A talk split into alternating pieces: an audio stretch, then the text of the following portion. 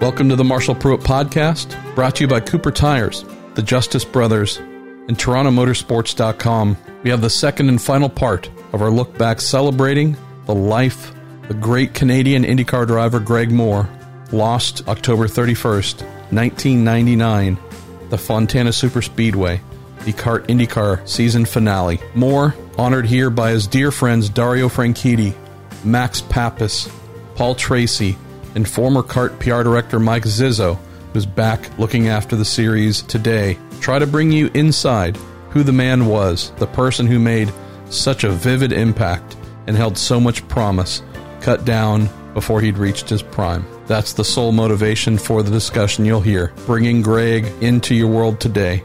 For those that loved him, maybe there are some new stories you'll hear. For those who learned about Greg after his passing, hopefully his great friends can bring him to life in a way that maybe you haven't had a chance to receive before. So let's get going with Greg Moore at 20 on the Marshall Pruett podcast, brought to you by Cooper Tires, the Justice Brothers, and TorontoMotorsports.com. Guys, it was a couple years ago at Indianapolis where I had a younger member of the media come to me who knew that I knew Greg and say, Hey, I've seen he won like five races or something. What's the deal? People talk about Greg with such great reverie, but why? The numbers genuinely don't match. And had to explain to him that no, if you're judging Greg based on a Wikipedia page, you wouldn't understand why we hold him in such high regard. So I figure now, with the 20th anniversary of his loss, it's a perfect opportunity to bring some of that context. Where should we start thinking back 20 years without Greg Moore? What comes to mind? Ziz, shoot. All right, I'll open. Um, I think when, when you see Greg and what we all saw in him was a tremendous talent. There's certain guys during different eras and generations that they got it. And he was a guy I think we'd all agree he had incredible talent. We knew that it was just a matter of time he'd be a great champion, multiple champion, Indy 500 champion. He was the guy, and we all saw it. Off the track, equally as cool. That's what we really loved about him. He brought the paddock together, these guys together, going to Surfers Paradise, and we'll get in that in a while. But he was just all around just, just an awesome guy and an awesome talent, and I think we all appreciated it and enjoyed it. What about you, Dario? Again, this we hate anniversaries like this, but maybe it gives us a chance to share some love. Yeah, absolutely. It's a it's a, it's a shit time of the year actually with this with, with Greg's anniversary. It's uh, people are like, "Oh, Halloween." I'm like, "Oh, god." Um, but to go back, I think the best way for new race fans, I think you've got to say is go on YouTube, watch his races. Don't watch his crash. Watch his races. Watch some of the things he did. Um, I guess the the person that maybe he relates most to was another Canadian, Gilles Villeneuve. Yes. Look, look at the stats. Gilles didn't win a championship, won a few races, but people still talk about him in this, these revered tones. Greg was the same. Watch what he did with a, a racing car. We we all drove those crazy CART cars. You know, yeah. they, they bit they bit hard, and he yeah, he drove them with such abandon and such flair that. Uh, yeah, I think that's what one of the reasons he was so loved by by the fans, by by his fellow competitors. Um, and that, yeah, when, you know, when when you lose a driver, when, when a driver dies, most a lot of people will say, "Oh yeah, only good things." People were saying good things about Greg long before that. He was, you know, he was already fan favorite. Um, he was already all our friends. He was so, so well thought of, and uh, you know, twenty years hasn't dulled any of that.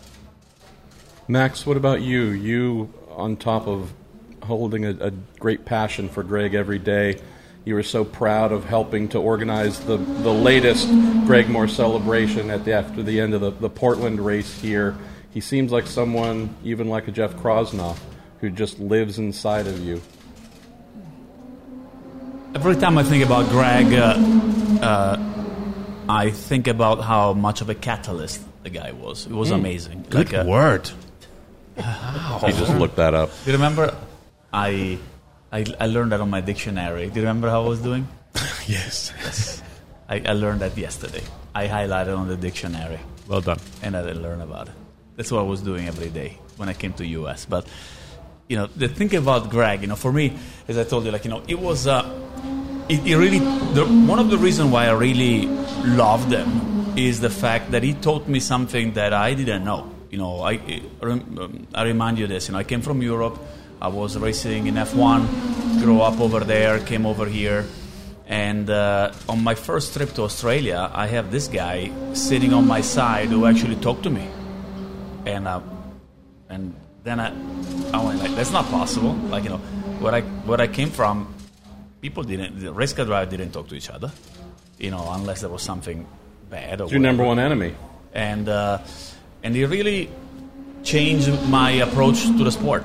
You know, to it made me look the fact that I, you know, you could have be super tough on the track, uh, but that didn't mean that you couldn't share common, you know, feeling or uh, drink a beer after the race or doing something. Or two like or ten. that. 50 or 200 and uh, you know t- to me it really changed the way I, I, I looked at stuff and uh, he was uh, uh, as I said you know he was the biggest reason you know for it and uh, and uh, I will I cannot thank him enough. And as Dario said you know the number don't stack up. You know when you look at the number it's actually funny what you just said you know I didn't even know they only won five races.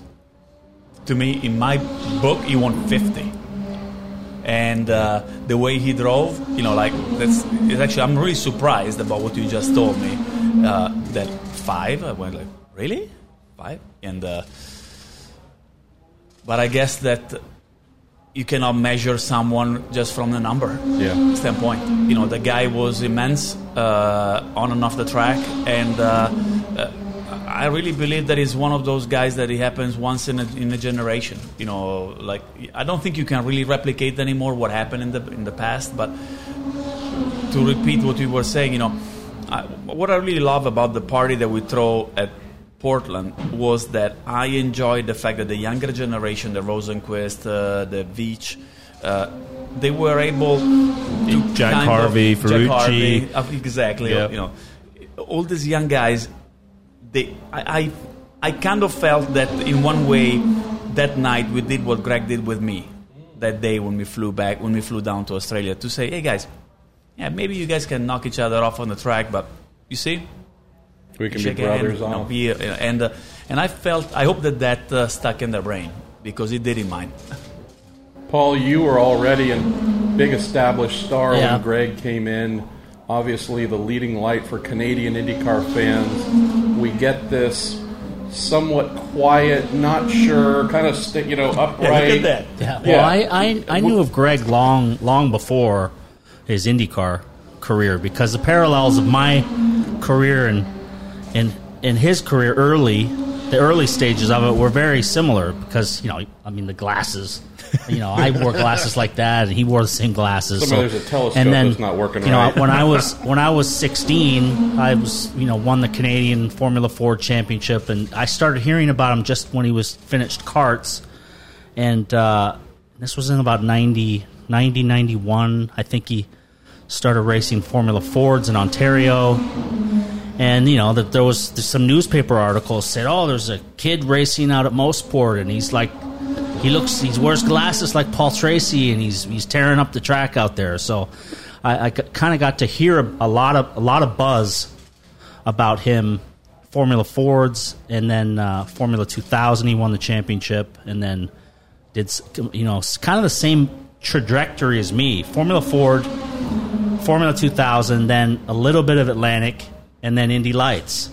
And you know the the similarities are, you know, Formula Ford champion, Indy Lights championship broke broke my record. I held the record for the most wins in Indy Lights. Then he came along and, and broke, broke that was broke that yeah, Yeah. broke that record and so I knew of knew him before he got to Indy cars and he would come to me as a kid and ask for advice when he was in Indy Lights and I was racing Indy cars at that time and he would just ask how the track is and and uh, he really kind of the Player's deal was that was really a pro French Canadian program. They didn't have any Yeah. English speaking Canadians in that program. It was very pro Quebec uh, deal. So when he got into that that program, that was a pretty big deal.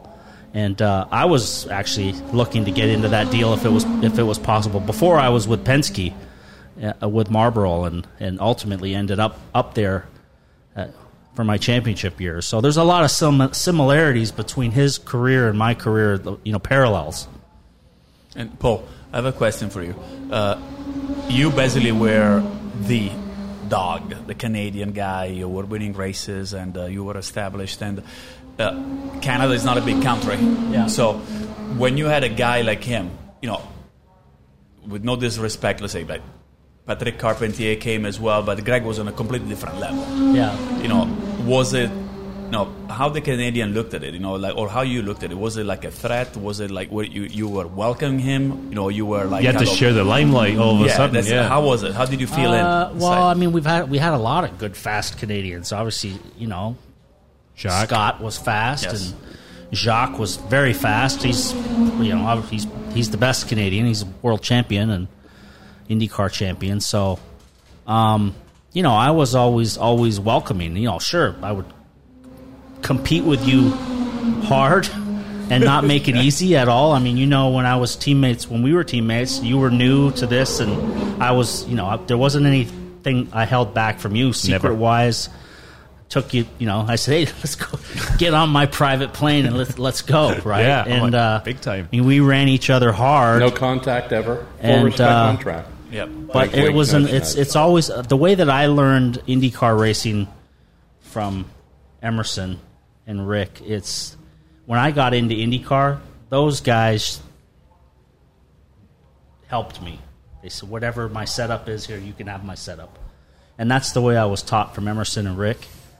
Uh, not so much by Al and Michael when I was teammates with them, but Emerson and Rick were a very open book to me, nothing to hide, and I, you know, I kind of treat everybody the same way. If somebody asks me a question, I tell them what it is. So know? was no was no problem to be the king Canadian and have uh, a young guy kind of like feeling that was kind of taking the chairs out of your you know under from underneath you. No, no, I didn't have have any issue with that. There's you know you, you you guys know that you've been been around on the paddock long enough that you know there's guys that you can go ask a question to and they're going to completely bullshit you. Like Uh, yeah. Robby Gordon is, is one. Like you ask him a question, he'll tell you the exact opposite of what's what's going on. And then there's guys that you can rely on for Well, I did when I was at Hogan. I used to come and ask you questions, and you're like, "Hey, yeah, yeah, there you go." yeah. Interesting. So when I saw Greg's dad, Rick Moore, at Portland, and told him that we would be recording this, he had one one thing to say. I don't want to hear. That's what you used to tell us. We can't tell all the stories, right? No. There's an understanding that understood. Oh, yeah. Nonetheless, there are. When I think of Greg Moore, I think of stories, and I know there are some that will be saved for some that are saved and told in non-public settings. This Absolutely. is something folks will be listening. And the, the three of you are grinning like mad right now. I asked some of you to help me with some, you know, some of your favorite stories. Let's see how many we can get through here. Uh, the Australia to Milan trip. Should we start with that one? I No, wasn't there were two one. different trips. well, there was a, there was that whole summer though, yes. and the summer started. I mean, I didn't go home from June until December. We just travelled the, the, the, the world like we were like gypsies. We were just um, whether it was the, the Times were different then. We tested so much. We Yeah. gone nonstop. I mean, you were basically race to test to maybe a short vacation for a day or two, then test and race. Yeah, but we had no attachments. We didn't have girlfriends. We didn't have wives. We didn't have. You know, we barely had houses at that Yeah, point. I, w- I was renting a house, so Yeah. And so we, we went round and we, we, we just this did this tour around the races and just you know when we weren't racing and beating the crap out of each other on the track, we were you know partying or trying to play golf or riding bikes or all these. but but still being a you know pro in a way that I think that I think it's important to send a message to the kid to the young generation because uh, it's not that was all uh, you know bottle to throttle in 12, 12, 12 hours. No. You know it was uh, there was a time that uh, you were just a regular human being, and then a time that you were a badass race car driver, and uh, th- then you could very leave- clear boundaries. yeah, very, very clear boundaries. But those times where you were yourself, uh, uh, there were the times when uh, we took the bus uh, from uh, From Mid-Ohio. Mid-Ohio, and uh, I was not allowed to drive the bus because Rick told Greg that if you have Max or Dario driving the bus, I, I the consequence would be horrible. I was allowed to drive the bus. I, was, I wasn't. Uh, So the only one who was not allowed was me. I ended up having to drive it through Chicago. I'd never driven a bus before, and I'm driving this thing through Chicago rush hour traffic. A big Prevost bus. But that was the trip where. So we'd stopped off in Cleveland after the middle race. Stopped off in Cleveland flats. in the flats for a night out. Um, on the next part of the journey, we're driving along, and all three of us were trying to do our deals for next year. And it was so you're driving along. er, phone would ring. Oh, can somebody take over driving? I have to take this. So take over. You'd run in the back of the bus. You'd be in there talking to like either my agent or a team owner. Then Max's phone would ring, and Max was like, "I got to take this." And he'd run back into the bedroom. And a lot I of times we were all talking to the same team owner, and then Greg's like, "Oh, I got to take this." I don't think any of us actually moved teams, but we, there were some shenanigans going on on that trip. But we never talked about it. We never said, "Oh, I'm talking to Bobby Rahal," or "I'm talking to Roger Penske," or "I'm talking." None of that. It was Just wall that off, kept that it was business. professional. That was business. Yeah, and uh, and the, the business stopped at that door.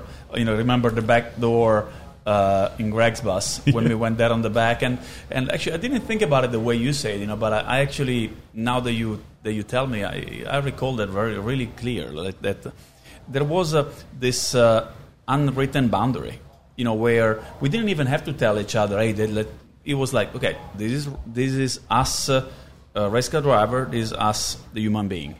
And uh, almost like a compartment on and off, right? Yeah, I went to a test in Phoenix and at Firebird, and the, the, our guy, we were testing Wednesday, say, and I went there on the Tuesday to look at the track, and um, Greg and, and Challis were they were testing, and I kind of walked up towards the tent, and I see Greg and Steve look, and Challis walked up and basically said, Gotta go. "Sling your hook," and I thought at first I thought, "Ooh," and then I thought, "No, no, absolutely no." That's fair. I shouldn't. enough, I shouldn't have been there. Um, yeah, very, very clear boundaries. But I agree with uh, Rick. There are certain stories uh, that, that uh, they're better not told. The statute because, of uh, limitations. Greg, Yeah, Greg's bu- Greg's bus though was like the the hangout spot of all the buses that because there was a group of guys that had buses. It was me. There were not many, right? You, Tony had one. Robbie had one. I don't think you, you didn't. I had one. Herta yeah. had one, but Tony I, had the like, Charlie Sheen bus, didn't he? Literally Oh no. hundreds of hours were spent after everything was done in Greg's bus playing that fucking PlayStation with the fucking rally game or, or or Gran Turismo.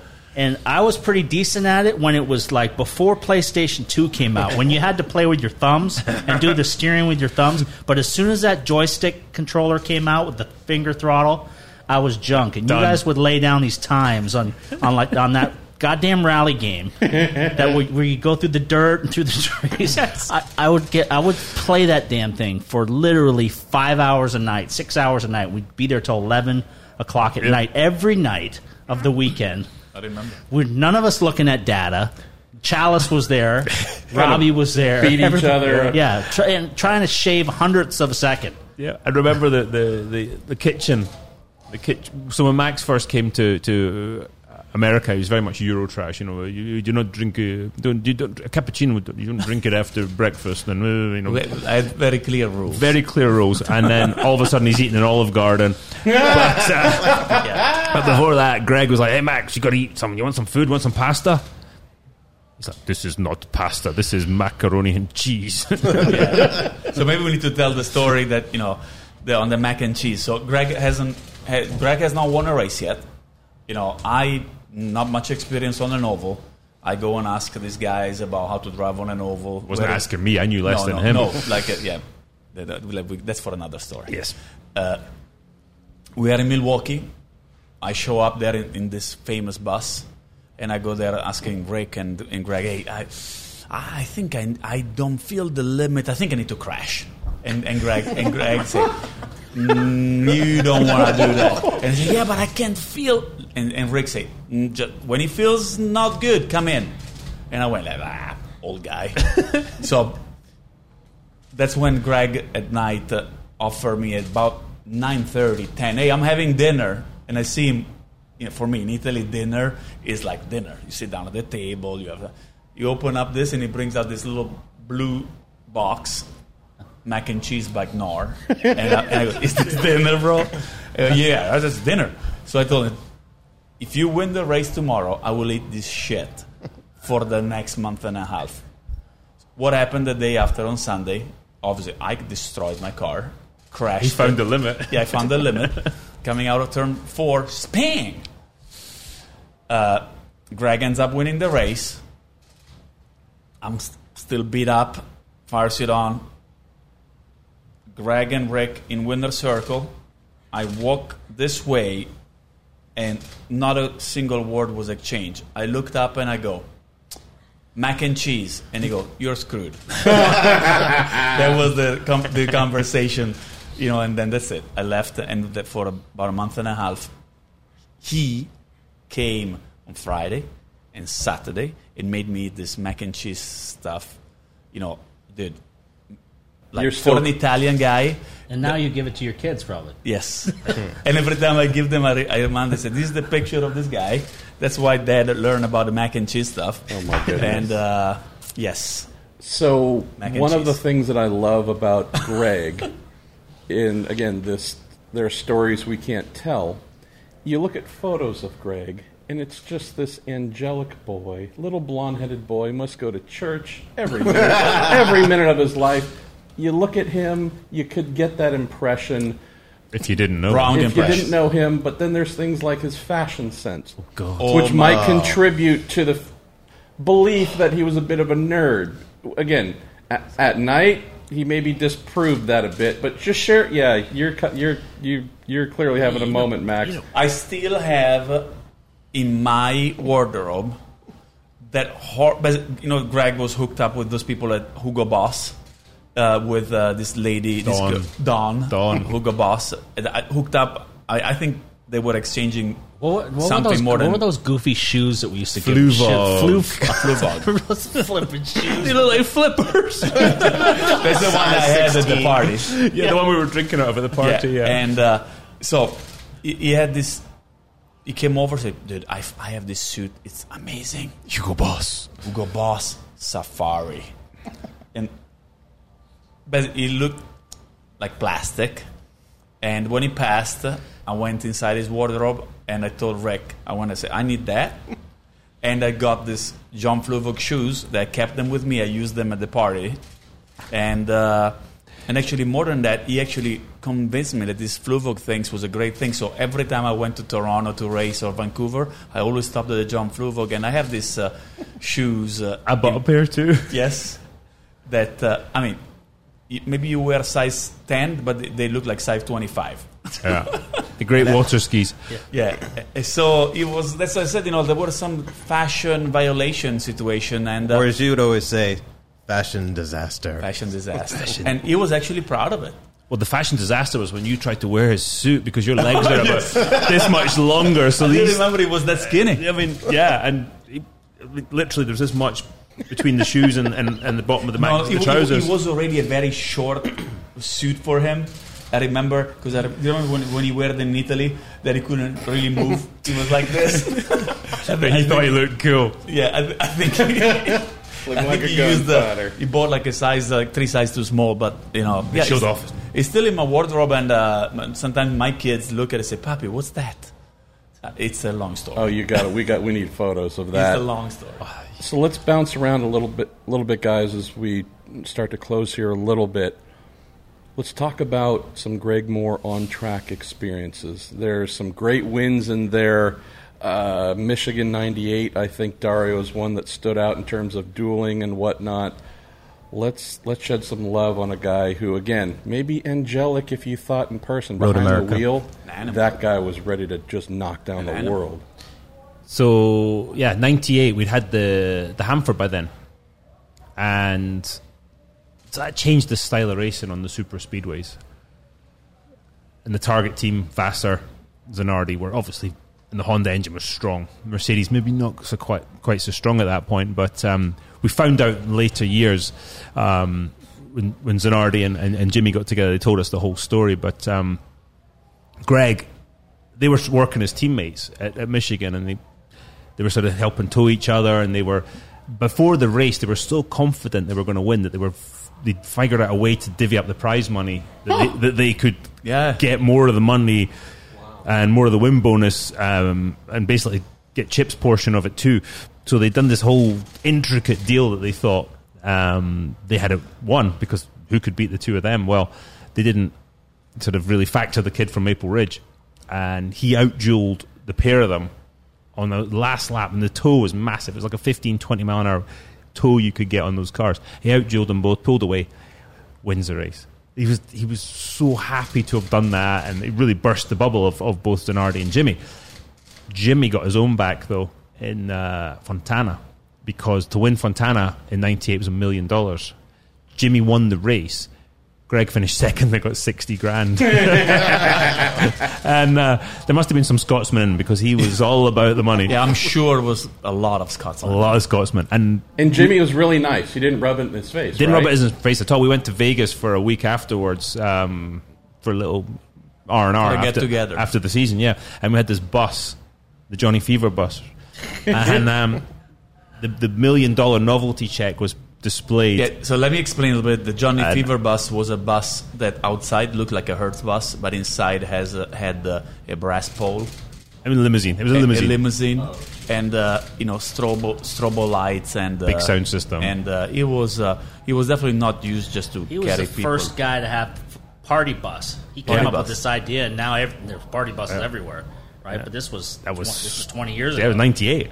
It was And it- definitely used to not just carry people. That is right. Absolutely That's a not. gr- delightfully undersold line. And every time Greg walked into that bus after we were in some various club, he would see that million dollar check, Jimmy Vassar. Yeah. and he just you goes, son of a. yeah, just a reminder. "Yep." Yeah, but I said, you know, like uh, uh, as Greg, uh, you know, his success were uh, amazing. You know, like I remember him uh, uh, being, uh, you know, so amazingly fast on an oval. Like uh, uh, him coming up to us and show that it was like it was 98% flat uh, in Homestead during qualifying. Wow. Remember that? Yeah, that was like uh, I was breaking. sense. yeah, no, like insane, and uh, and uh, at the same time, uh, uh, him making the most stupid mistake in Vancouver, hitting the wall uh, on this uh, practice uh, because. Uh, at least, you know, based on what his dad said, you know, I thought he didn't prepare himself. He was not focused enough on that. And, uh, but again, you know, you know, what I really, th- when I re- when I look at Greg, uh, and I think the young generation need to really remember is the fact that uh, talent is what counts. Speed is what counts. Speed come from God. He had a lot of speed. It was very natural. Uh, yeah, he had to clean himself up in, in some of the straight road courses and stuff like that. But uh, at the end of the day, you know, I think that nowadays uh, people believe that uh, you got to build yourself, right?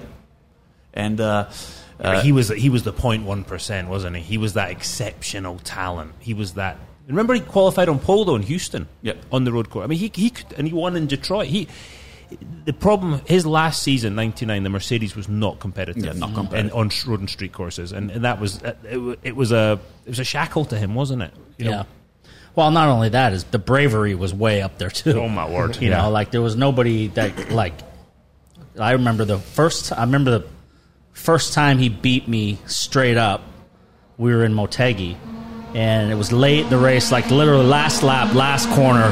He got me, and we went down the back straightaway, and I covered him, and I'm like, okay, I got him beat now, and we go into turn three, four, and it's you know, then it was speedway wings, and you were fucking flying down straightaway like 227, brake down, downshift a couple Yep. gears, and then back to the throttle hard, and I like can hear somebody, and then I see I see this blue car on my outside, and I'm like, what the fuck? and I'm like, and he's he came around the outside of me and beat me to the line, and I was kind of I was kind of pissed about it. And we go through turn one and two, and I pull up beside him on the back straightaway, and I look over, and he's just like he's just waving at me like this, like he was like you could see the smile in his helmet, how happy he was. I was kind of, you know, yeah.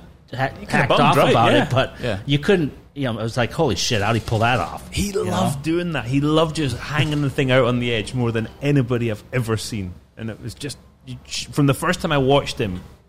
I was doing DTM, sitting watching him with Norbert Haug in Germany, watching you guys go around. I'm like, who is this kid? He loved to hang the thing right out on the edge, um, and that's how I, I guess I'll always remember him doing that. And, And I I- I remember overstate the Dario. obvious, but we have Paul Tracy, Max Papis, and Dario Franchitti saying this guy is brave. Brave. When most people look here for the standard for bravery, I mean that Yeah. that I- says something. Well, he was the guy that he loved the outside. Yep. He'd be on the outside of the oval in the worst. Put yourself in the worst possible position. You know, that's like the place. Like you put yourself in a in a bad position when you're on the outside, and he he loved being out there. And that's, I mean, at the end of the day, that was ultimately what was the downfall because he was way on the outside trying to pass a bunch of cars and Yep. and lost it. And you know, the lap before, he was having a ball. He was Yeah. passing cars left and right, just having a ball. You just know he was. That was that was what he he, he I, I don't know if I ever told you that, Dario, but like uh, that day in Fontana, we were walking. You know, Greg, uh, the Player's trailer was here. The Rahal trailer was here. You know, he got he hurt his, his hand. He shouldn't And, have uh, actually been driving. Yeah. Like nowadays, people would tell you not to drive, but back then, when you hurt, when you were goofing off and you hurt yourself, you're like sucked it up and got in the car. big time. Yeah. But nowadays, drivers don't do that. And I mean, you know, Yeah, like yeah, and I remember we were walking to the grid. I am. What was the what was the real story on, on the on the scooter thing? How did he fall off that thing? I think a lady reversed out or something, and he was going along and Yeah, it was with a Not paying fan. attention, looking at a with a girl. He's probably looking at a girl exactly. looking at It was Karen McDougal. Ah, yes. So what he did, we're walking up there. I'm starting uh, the first two, three row, and Greg is last. I was at the back too with him. Oh, really? Yeah. So, I mean, I remember like like if it's today. He, he looks at me and say, "You see the pylon? Give me ten laps. You're gonna see my name." I said, "Ah, twenty, no, ten. It's, it's, it's not car number ninety nine. Last, I was, I think, after two laps, I was in the lead, and I look and I say, "Shit." Here he comes. 20 second, 20, 12, and and I went like, it's gonna be here. Like you know, give another five laps, he's gonna be here. And uh, but again, you know, I this is how I personally see how it's gonna how it went down. And I have I told this to Ric as well. I have this picture. Maybe I'm uh, maybe it's me uh, that I look at it in this way, but I see him losing it in Fontana sideways. He's floored, smoke coming out, and going to say, "Yeah, guys, look at it!" Bam! Something happened. He wakes up and he goes like, "Where am I? What happened?" And uh, so I'm gonna have to answer ask that uh, when I go and meet him up there. Because, uh, but I, I think is you know if he would have made that, uh, he would have he would have still been here telling us how awesome was that save. Yeah. Unfortunately, it didn't happen, and uh, but I, I can tell you, I doubt that would have that was any anything than a smile on his face or anything th- than wow, look at me, how badass I am. Yeah. He didn't Yeah. lack confidence, did he? And that was And that accident in today's world would have been no big deal. To, with now with the pavement and everything the way tracks are designed now, I mean that was a really bad design with the grass and then the pavement. He hit that pavement and then the thing started to roll, and that was you know these are the things we learn now. You know. Yeah, yeah, but the, the, the, again, you know, when I look at that, uh, sometimes uh, I see, you know, the tone of our even our conversation going down. But I honestly, I I can't do that. I I, I only I always remember and think about uh, his smile, him showing up in Portland with his H1. Uh, uh, and driving it for like Seventy miles an hour the whole way. The Viper. The blue the and back window fell out. Yeah. What? The back window fell out of his Viper. Yeah, it, it, it was always a story. Like there was always something. It was never like a dull moment. You should go up and sh- you go and visit him at Maple Ridge, and where do you go? It takes you to the, mechanical bull. You know, a- and, so it's like it's not. Oh, let's go and have a drink. No, Let's go to the mechanical bull. Life was for living. Every minute of life was for living. He's one of those guys you would get the phone call in the morning, or if you were staying at the house. Right, we're gonna do stuff. What are we doing? I don't know. Stuff. You know, we're going riding bikes. We're going to play golf. We're doing this. We're doing and that just all the time. And uh, at, at first, after his accident, it was very sad you know, for a long time. But then it became we could look back and, and look back with happy memories, and we could talk about it and stuff. And that uh, that took a long time, but it's to look back now in twenty years, you know. It's, it's crazy. I think it was really cool from my perspective because I came in about the same time you guys all did. Was to see how genuine the relationships was with that group, and you everyone was similar. Like you said, everyone was single. We're going to Australia. We're going to Brazil. We're having fun. So, well, the, I, w- I was, and I went through a couple wives, and then I, got, I got grounded. Just, I got grounded from a lot of fun. Part of that picture. I didn't. I didn't get a. I didn't get a hall pass. you got half of it, and and to see it was incredible. What I really liked, I do all the press conferences. These guys would be on the podium together, and they just busted their ass for a couple hours, fought, you know, tooth and nail against each other. And the first guy to congratulate him would be Greg to Dario, Dario to Greg, Max, PT. And it was really cool to see that how much they respected and appreciated each other's talent. And I thought it was very special during that era. Yeah, I took that for granted. I thought that that uh, was uh, how uh, you had to be uh, basically because Greg made us made me feel that that was the way to be.